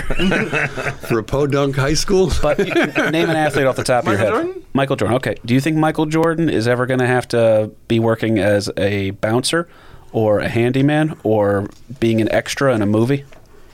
No. Do you think Michael Well, Jordan? he did Space Jam. No, I, I said an extra though. No, yeah. Do you think uh, Michael Jordan is ever going to have to be admitted as a charity case to a hospital to handle lip cancer? oh, you gotta be kidding me. Just wait, buddy. Just wait. Now, it's not all bad yet because this next little chapter of amazing shit is happening for him. So, because uh, they publicly strip him of uh, the, the gold medals, they're also publicly announcing his uh, professionalism career. Okay, so he is now officially known as a professional in baseball. Uh, I'm sorry, a professional athlete, which means he can start courting offers from professional baseball teams. Yeah, just before we jump into that, it was I thought it was an interesting side note too that it was our own Pop Warner who filled out the application for Jim to go to the 1912 Olympics. That he didn't know what the Olympics were until Pop Warner explained it to him. It was Pop who filled out all the all the paperwork kind of a thing, and then disavowed any knowledge of knowing that you know Thorpe ever played baseball for Rocky Mount back in the back in the day. But Yes means your enlistment stops. No means Navy opportunity. That's what the recruiter told me when I filled out the health forms before boot go. camp. there you go. Well, and apparently uh, Jim Thorpe didn't even know the rules uh, He did not. about what the No, he had meant no- to be paid to play. He had no clue what, what was amateur status or, or professional status type of a thing. As I said, he, He just played to play. yeah he I just want to play, and then he was given the opportunity to compete against the world's best athletes. He was all all about that. Yeah, which it's like- ironically, is just like the Shoeless Joe episode, which was Yes. the one we did before, where it's this guy kind of got caught in a controversy that he didn't even know he was part of. Yep. It's uh, how do, how can you uh, have a signed confession that uh, you don't even know how to read? You know? So, like, did he also did he from the way you've described him? Did he take it to heart when his when his medals were stripped, or like was No. he more like okay, and No, just no, kind kept he, it moving? he that was a definite uh, Blow. blow. Absolutely, It hurt, but it didn't stop him because now this is where it gets kind of cool. So his favorite sport is football, but football is not paying right now. Uh, what the America's pastime, you're kind of in a golden age, as Mark was alluding to, of baseball. right. Baseball is set up to pay you a living wage. So now uh, our boy Jim is in a very, very interesting time here because he's technically a free agent before there were free agents. Okay, because he's finally been announced. There's no team that owns a contract to him. There's no sorts of nonsense going on with all that. Obviously, you guys know the story about Babe Ruth being under a contract from uh, the Boston Red Sox and then selling that contract to the Yankees. Right. Curse the Bambino. But uh, because he's a free agent now, he's actually able to choose which club he's going to play for, hence the free agency. Uh, he's getting courted by clubs instead of drafted or controlled. Uh, he turns down an offer from the basement dwelling, get the name of this team, Mark, the St. Louis Browns. What is it about that name that if your team is named the Browns, You It's not going to happen. That's the American loser mascot. you have an allergic reaction to victory or success. There you go. Okay. Uh, which, by the way, at the time of this uh, podcast recording, um, the Cleveland Browns still do not have a head coach. They are the only team in the NFL without a head coach as of right now. And they'll probably do better. That's. well, there's something about the name, man. Uh, he instead joins the New York Giants. All right, not my Giants, not the, the not Eli Manning and Strahan and the boys. No, the baseball giants. Uh, yes, but the, the- New York baseball giants. Yes, who would later, who are now known as the San Francisco Giants, um, who have just happened to have won the 1912 National League Championship. So they win the, the pennant. All right, they're going to go to the World Series. Uh, with Thorpe on the team now, the Giants win the pennant again and went on to the World Series where they lost in 1913 in the World Series to the Philadelphia Athletics, now of Oakland. Hilarious, too, right? But- yeah, and at, at the time that he signed for the Giants, uh, the Giants really didn't need a rookie outfielder. As, as, Not at as great an athlete as Thorpe was, they didn't really need another uh, rookie outfielder. Um, and the manager of the Giants at the time was a guy by the name of uh, McGraw, who was nicknamed the Little Napoleon. That he was another authoritarian Oh, uh, and, uh, coach. Just to let the listeners know about Jim Thorpe's uh, athletic abilities, when he played at Rocky Mountain, he batted 370. Yeah, Like that's Crushed. that's pretty, Yeah. pretty amazing. crushed. a- just a just a simple Indian kid. no one's hitting 370. I didn't hit 370 in T-ball. Okay, let's get let's get that shit straight. Swing and a miss. Oh, Yeah. Kev, keep your eye on that ball. I don't know. That T-ball's on something. um, he was hired by the by the uh, the Giants really just as a drawing card. He was like the novelty, the ornament. Come see Jim Thorpe, you know, the Olympic champion and everything Oh, Sell some else. tickets, and he's Right. reliable. That right? uh, they'll manage that. he would have played more oddly if he had gone to the Browns, but I think he wanted to be a part of a winning organization. Well, and he um, really was just hired uh, as a, a box office draw, like you say. Indeed. But he hated riding the bench because McGraw wouldn't play him, um, and he hated riding the bench. Uh, and then one day, I thought this was pretty cool. well, While M- Thorpe McGraw was- has a um, uh, what what, is, what record does he hold in baseball history? Oh, I think he has the uh, the most times that a manager's been thrown out of a game. And one time he took his uh, hockey skid off and tried to fight a guy with it. but uh, one day Thorpe is actually on one of the bases and misses a uh, a sign from McGraw. McGraw calls him a dumb Indian, and uh, apparently um, Thorpe had uh, a little something to say about that and chases McGraw through the dugout, and half the team had to restrain him from beating the shit out of McGraw. Uh, Thorpe was uh, sold to Cincinnati the next day. so. in, insanity here. Now we do have to wrap up uh, as we're, we're getting to the, the downside of uh, the career. So when I, I'm going to start hitting my notes hard, Mm-hmm. and I want you to you just you give me the high sign when you got something. All right. And Mark, of obviously always hop in whenever you have something, man. But I do want to get the Kahuna out of here on time, and uh, we have some venison to eat, fellas. All right. Screw the Hoon. It's more about the venison. Yeah, I have not eaten today. Damn. oh, it hurt. We're hungry, dude. Well, uh, now as soon as they lose the uh, 1913 World Series, they go on tour. All right. Uh, so now his team, the New York Giants, are going to go on tour with the Chicago White Sox, who just a few seasons later, as listeners of this very podcast would know, and Mark pointed out earlier, uh, would throw the World Series and ruin shoeless Joe Jackson's career. All right. Say it ain't so, Joe. Um, It but isn't so. but this tour is a smash success, man. Ticket sales are through the roof because you got Jim Thorpe's name attached to it. All right, Thorpe, the simple Indian boy. Now you talked about earlier meeting presidents and you know Forrest Gump and all that stuff. How about meeting the Pope? Oh, damn. Thorpe meets the Pope. Not bad for a Catholic boy. I'm sure his parents were very proud of him for that one. What'd you say your name was again? Wathohawk? Uh, sorry, it's an old habit. um, but uh, so Thorpe meets with the Pope and other heads of state. Not the first time, okay. Uh, but he also winds up getting to play baseball in front of the King of England. All right, pretty fucking solid resume here. Thorpe is a strong baseball player, but he's not quite the star that he was on the football field. Like you said, Dad, he gets traded several times. He's often moved from the majors down to the minors, but baseball pays enough, so that's why right. it's worth Baseball his time. pays. So Mhm. there you go. So- If you got athleticism and uh, you want to make some money off of that, you got to go with baseball at this particular point in time. Right, and he's going to wind up playing for other clubs such as the Boston Braves. Braves moved to Atlanta, and then um, the obviously Boston, you know, winds up getting the Red Sox too. There's a time where the Boston Brewers are involved there. They moved to Milwaukee. So sports are wild how those teams move around. Uh, the Cincinnati Reds. Okay, and then he winds up having a second stint with the Giants again. And uh, Mark, to your point earlier, uh, he ends his baseball career with 176 hits, 82 RBIs, and seven home runs. That is seven more home runs than anyone at this table has professionally. Yeah, and another point too is that you're also talking about these statistics during the dead ball days of baseball. In other words, Good point. The, I forgot ball to was mention that. the ball is different uh, than it is today. So to hit a home run back then, you had to knock the stuffing off it, enough knock the cover off the ball to get Very it true. out of the park.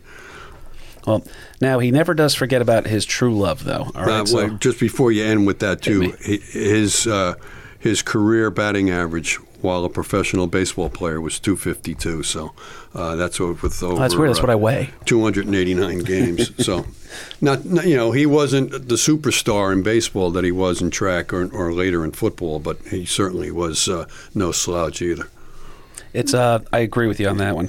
Now I'm going to ask a favor of you while I get into this next little topic here because I have to talk to Mark directly about this one. Can you text Uncle Paulie and let him know 7:45? I can do that. Thank you. so, um, now he never forgets his true love of uh, football. So, uh, what better way to talk about this next uh, thing than to talk to a kid from Canton? All right, Marcus uh, Anthony Riccadonna. Uh, he signs with a team. Did you know Canton had a football team? Yes, of course. What was the name of the team? The Bulldogs. You know it, dude. I have a bulldog at home. I'm pretty happy about that. And the the biggest rivalry in history is the Canton Bulldogs versus the Massillon Tigers. No shit, I didn't know play that. at. Fawcett Stadium every year. Oh, that's like for the the tradition game kind of a thing, right? Yeah, it's uh, it's two high schools. And they're insane. Like that's got to be fun to see. if you're born in Canton or Massillon, the birthplace they- of football, by the way, for those that don't they know. send you if you're a boy a football and a girl you get a pom pom. Perfect. well, and um, he signs with the Canton Bulldogs in 1915, and get this, um, he was paid two hundred fifty dollars a game. Okay, six grand a game today. You and me would take that in a heartbeat. Uh, 250 then is, yes, is six, grand, now. today. Yeah, Right. Which is ridiculous for I'll the let time. somebody knock the shit out of me for six grand. but for how long? There's Yeah, a- right. Yeah, we all say that. I'm and then good we for see- one game, Yeah, and then you one just see. Lawrence Taylor just breathing heavy on the. Oh, um, uh, right. Just let my soul leave my body at that point and be like, ah, well, you don't have a choice. it's um, but it's pretty wild because uh, this massive paycheck uh, for sports at that time, but we still look at that and that's like peanuts compared to what these guys are making now. I think they worked out Gerrit Cole's contract for whatever amount of uh, however many hundred thousand dollars he makes per pitch, Right. with his new contract with the Yankees, Right. But um, he was good for it, all right? Thorpe was worth the money. The Bulldogs are winning titles, and attendance jumps up over 800% for his debut game. Wow. All right? 800%. Yeah, I think that was throughout the season. They, they were pretty much sellouts throughout the season. It wasn't just the his debut game, but yeah, he. he But um, was- the, for, specifically for his debut game, the crowd, they sold over 800 more times. Uh, 800 yeah. times, right? Wow, I'm bad at math. Really am. It's just, Just saying good. it. That's all. Well, the, the Bulldogs wind up winning titles in 1916, 1917, and 1919. You know what happened in 1918, Mark? Uh, We don't talk about 1918. was there a little war going on?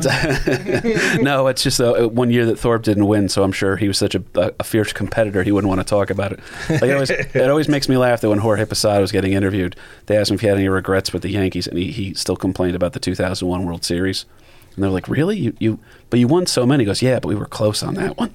Um, but uh, it's the comedian that kills, but the one guy that didn't laugh is the one that bothers him. Oh yeah, it's you just picture uh, that that one woman's face sitting front row at Uncle Vinny's comedy club. Why do you, why wouldn't you laugh? Dave Attell told me I was funny. The face of stone. wasn't good enough for you. Um, but uh, get this one: the 1919 championship. Uh, Thorpe single-handedly wins the game, the title game, on a 95-yard wind-assisted punt. Okay, so he goes out there to punt the ball, and he punts it so far back that they're like, "There's not enough time on the clock for this to like literally." You're just watching. your hopes for the season just sail away. you know, like a balloon just floating away out of reach. Um, and there it goes. Yep.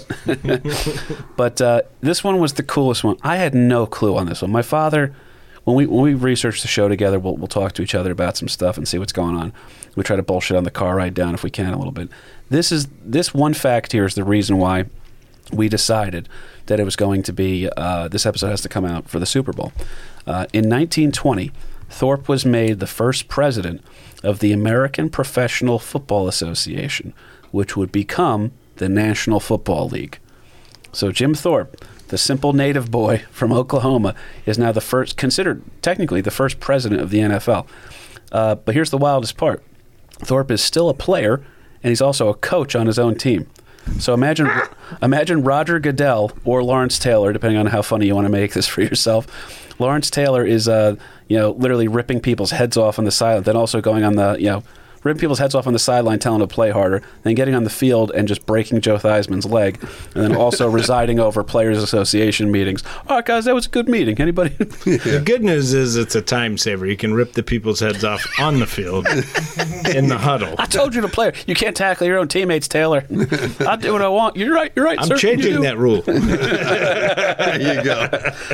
Note to self: change that rule. Now, even wilder is this. So he winds up getting replaced to a guy who can do the job a little bit more effectively. Who's not going to be, you know, trying to play uh, every uh, every Sunday.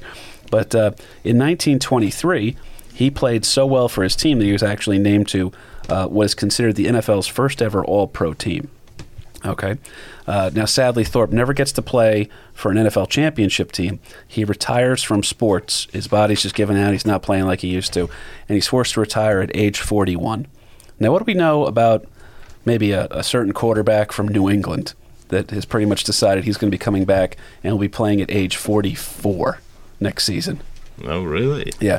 If only Jim Thorpe had a little TB12 to him, he could have figured out how to make this all Pop work. Warner would be played by Bill Belichick. That's- this is uh, Uh, dude, that would be perfect, man. I, I, I can't hate Belichick. I love him, man. I love him for what he did for the Giants for those two years, and I just I, I love watching excellence on the field, you know.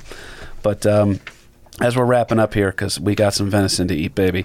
Um, like we said in 2005, uh, this one's wild. This one, there's really no record of this. We're, this is kind of like new territory here.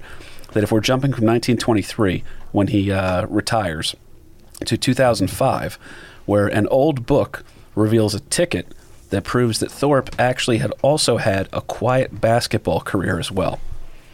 What? Baseball, football, gold medals in track, ballroom dancing intercollegiate championships, and yeah, he was also the star player of the LaRue Indians. It's not a very well documented basketball career, but it has been verified, and Verified and validated. validated. Yeah. So I guess basically the takeaway from this is Bo does not know diddly. Dude, Bo Jackson is, uh, in my mind, before reading this uh, background on Jim Thorpe, Bo Jackson was to me the greatest athlete of all time. Until I started reading Jim Thorpe shit. Yeah. Holy hell. Bo only played one position. That's that's all he needed to play. Unfortunately, the fact that he is now a bow hunter is the wildest part of that whole story. but um, yeah, like uh, most athletes, though, this is where he's very uncommon as an athlete until we get to this one part here. Something about athletes and marrying a bunch of women. He was the original NBA player. he was spreading that seed like Johnny. Well, um, like most athletes, he gets married three times, winds up having eight kids. His first wife's name is uh, Ida, who he had met at Carlisle. She was also part Native American. Someone was in the kitchen with her. Hashtag dad. Oh, that's. the uh, two wind up buying a house together in Oklahoma, and uh, it is known as the Jim Thorpe House. I believe you can still visit it. Um, they had four children. Ida files for divorce in 1926 on the grounds of desertion. So, you know, don't. Um, I guess that's kind of similar to what's happening still in a lot of sports places. You know what I mean? Where it was separated. You know that kind of a thing. But uh, just a year later, he winds up marrying a woman named Freeda Kirkpatrick. Okay, probably uh, making the Irish half of the family uh, pretty happy. They had four more children and were married for 15 years. 15 years is a good That's run. a good run. to be married to an athlete, right? Dad, how long have you been married to mom? Uh, 38, working on 39 in 38, uh, February.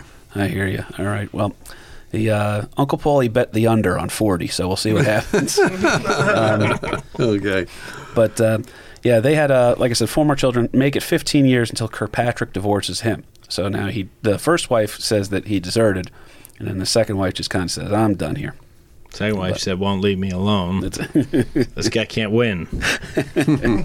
Well, uh, post athletic pursuits, uh, Jim is uh, marred by exploitations and excessive alcoholism. He becomes a little bit of a drunkard. Okay. A little stereotype action. Yeah, you know it. It's uh, he um, he's like we said, he had to work as a bouncer a couple of times. He was working as an extra in movies, and guess what roles they had him play Kahuna?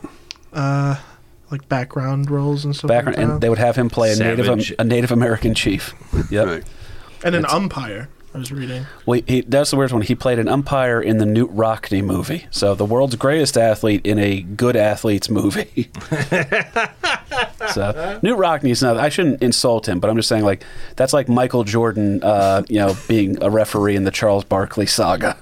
But anyway, as we're wrapping up here, guys, because this is a good episode here, but I'm so hungry. Um, uh, what, what do you have, LP? No, you didn't get to marriage number three, I don't think. Well, we're about to hit that one right now. During the Great Depression, unfortunately, things only got worse for Thorpe. The nation's greatest athlete is, uh, like we said, playing these extra roles. Um, he's also he sold the film rights to his life to MGM. For Uh, fifteen hundred dollars. What would the Big Kahuna's movie life rights be for your story, buddy? How much I think they're worth? Yeah, would would if, would you sell it for fifteen hundred? I'd do it for eight. Hundred or dollars? Eight hundred. Eight hundred, maybe a pack of beer. Yeah, you give me you give me a rent check and a carton of cigarettes, and I'm yours. but uh, yeah, fifteen hundred dollars, uh, twenty five thousand dollars in today's money. Yeah, at this time too, he's he's bouncing around. He's moving constantly. He's going from Oklahoma to New York to California to Michigan to Florida to Nevada, and stops in between. He's he's trying everything. He's trying to make a buck. Uh, he's trying to make a bucket as a football coach, a security guard, uh, ditch digger, house painter, car salesman, bar manager, and like you say, he was even a Hollywood uh, bit actor. Um, but we're uh, you know he's not he's not making it. Um, he's pretty much uh, scraping the bottom. Well, he does get a movie made about his life starring Burt Lancaster. And uh, Thorpe is paid, like we said, $1,500 extra for the movie and given a small annuity. This winds up proving important because in 1945, he gets remarried for the third time to Patricia Askew. But by the 1950s, he's got no money left. America's greatest athlete is accepted as a charity case for lip cancer in the hospital. And uh, in 1953, in his home in Lomita, California, during dinner. My, now, by the way, I said his home, Yeah. and my father pointed out he lived in a trailer at this point. He was in a trailer. Jim Thorpe uh, dies of heart failure at age 65. Yeah, he's uh, he's totally out of shape. You know, he's bloated. He's he's an alcoholic, I guess, at this particular point in time too. Um, he dies of a, a heart attack in his trailer. Uh, his wife Patsy, his third wife Patsy, leaves the body in the trailer overnight, uh, and it wasn't until friends discovered his death that uh, they raised the money to transport him to a morgue uh, back home and uh, and arranged for and paid for a trip back to Oklahoma to bring him back to his to his homelands, if you will. But uh, things really start going going south with that. Um, uh, now Thorpe had a total of eight kids, but his first son, his his firstborn, died at the age of three, and that really tore him up. So he's got seven kids that are now uh, still living. Um, and the family gets together and decides that they're going to take him home to Oklahoma for his burial. Uh, but Patsy is technically in charge, and and there's varying reports as to what her motivation really was. That did she marry Thorpe um, as the third wife, really looking to maybe make some money off of off of being the wife of uh, Jim Thorpe, world's greatest athlete, even though he was on hard times at that particular point. But anyhow, uh, the plan was to take him back to Oklahoma, and he was to be given a traditional Sac and Fox uh, burial rite, which was a multiple day kind of a thing. And then he would be taken to the uh, Catholic Church for a Catholic Mass the next morning, and then taken to a, a mausoleum.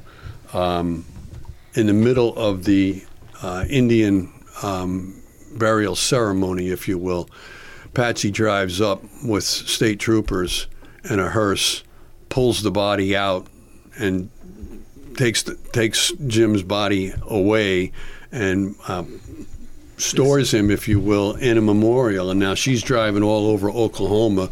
The idea was that Oklahoma, the state of Oklahoma, was going to build this memorial shrine for Jim Thorpe. Uh, that plan goes south. The, the governor reneges on that. And now she's taken, she's shopping around all over Oklahoma, the various cities in Oklahoma, to see if find somebody who would pay her and also put up some kind of a mausoleum or something that would um, be for Jim. Not coming up with anything. She actually goes to a meeting in Philadelphia. Um, actually, it was NFL headquarters at that particular point in time, and she sees a television program that there's these two little uh, two little towns in Pennsylvania that are at odds with one another. There's uh, and East Mauch Chunk. East Mauch Chunk. One is on one side of the river, the other's on the other side of the river. They're um, they're on hard times. Uh, that particular area of Pennsylvania, which was a major league uh, coal uh, country, uh, at one time was thriving. Now they're on hard times, and they're looking for something to spark tourism into the area.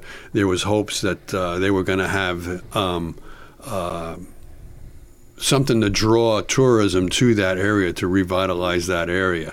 Um, she sees this like on a TV report while she's in Philadelphia speaking to the NFL people, and then drives up to uh, It's That's right. Goes up to Mauch Chunk to talk to these people about, hey, what would you what would you feel about having uh, Jim Thorpe come to your town, and we'll use Jim Thorpe's uh, remains as the the tourism attraction, uh, providing that you know she gets paid, and they decide that they're going to rename East Mauch Chunk, and Mauch Chunk will now become Jim Thorpe. The uh, the Mauch Chunk people, they're all about that. The Munchie cheese, love it. yeah, right. They're thinking this is great, and uh, they were they had hopes of actually bringing the NFL uh, Hall of Fame to Mauch Chunk as well. So you'd have Jim Thorpe's body right there at the uh, the proposed NFL Hall of Fame. Uh, well, they got Jim Thorpe, but they never got anything else besides that. So it was a, a minor tourism attraction, but it never really materialized into what they had hoped to be. Um, uh, then there's uh, the the sons, not so much the Jim Thorpe's daughters, but the sons are like they're outraged because when she first came into the middle of the burial ceremony Basically and took the stole the body body. out, stole the body out of there, they were like so dumbstruck by that, like like what the hell are you doing, lady? You know, yeah, that's our that's our father you're taking away, and where are you taking him? And you know, she's all about the whole business of of finding some place for Jim, and I guess making a few bucks at the same time. Um, so after this whole thing comes to pass, they rename the town. They do put up a, a memorial to uh, Jim Thorpe in what is now Jim Thorpe, uh, Pennsylvania. Um, the sons now file um, a lawsuit against them. They ask for the body back. First, they, they started to ask, and guess what? Mauch Chunk or Jim Thorpe, Pennsylvania, the town says no way. Um, so there's all legal acts back and forth. Um, then there's uh, federal legislation um, that's enacted that's going to protect uh, Indian burial rights because there was a number of different instances prior to this like in the in the 20s, the 30s, and the 40s, where Indian burial grounds are dug up and the, the remains are being sold off as curiosities. There's one farmer out in Kansas who who uh, digs up a uh, a burial mound where like 163 bodies or something are are discovered, and he's shellacking. He's putting a coat of shellac on the bones and selling them for curiosities, kind of a thing, and it became God. Well, they're Yeah, not people, so yeah, that. yeah. So that one, I mean, that's that's the mindset, Kev. Um, All right, we're already in overtime here. We got to go. we we filed they filed a lawsuit. It went back and forth, and then the Supreme Court. It finally went to the Supreme Court, and they refused to hear the case Uh, so Jim Thorpe is still in Jim Thorpe, Pennsylvania. Trapped in Pennsylvania in a town named after you that you didn't want to be in. Uh, the Mark Riccadonna story. That's.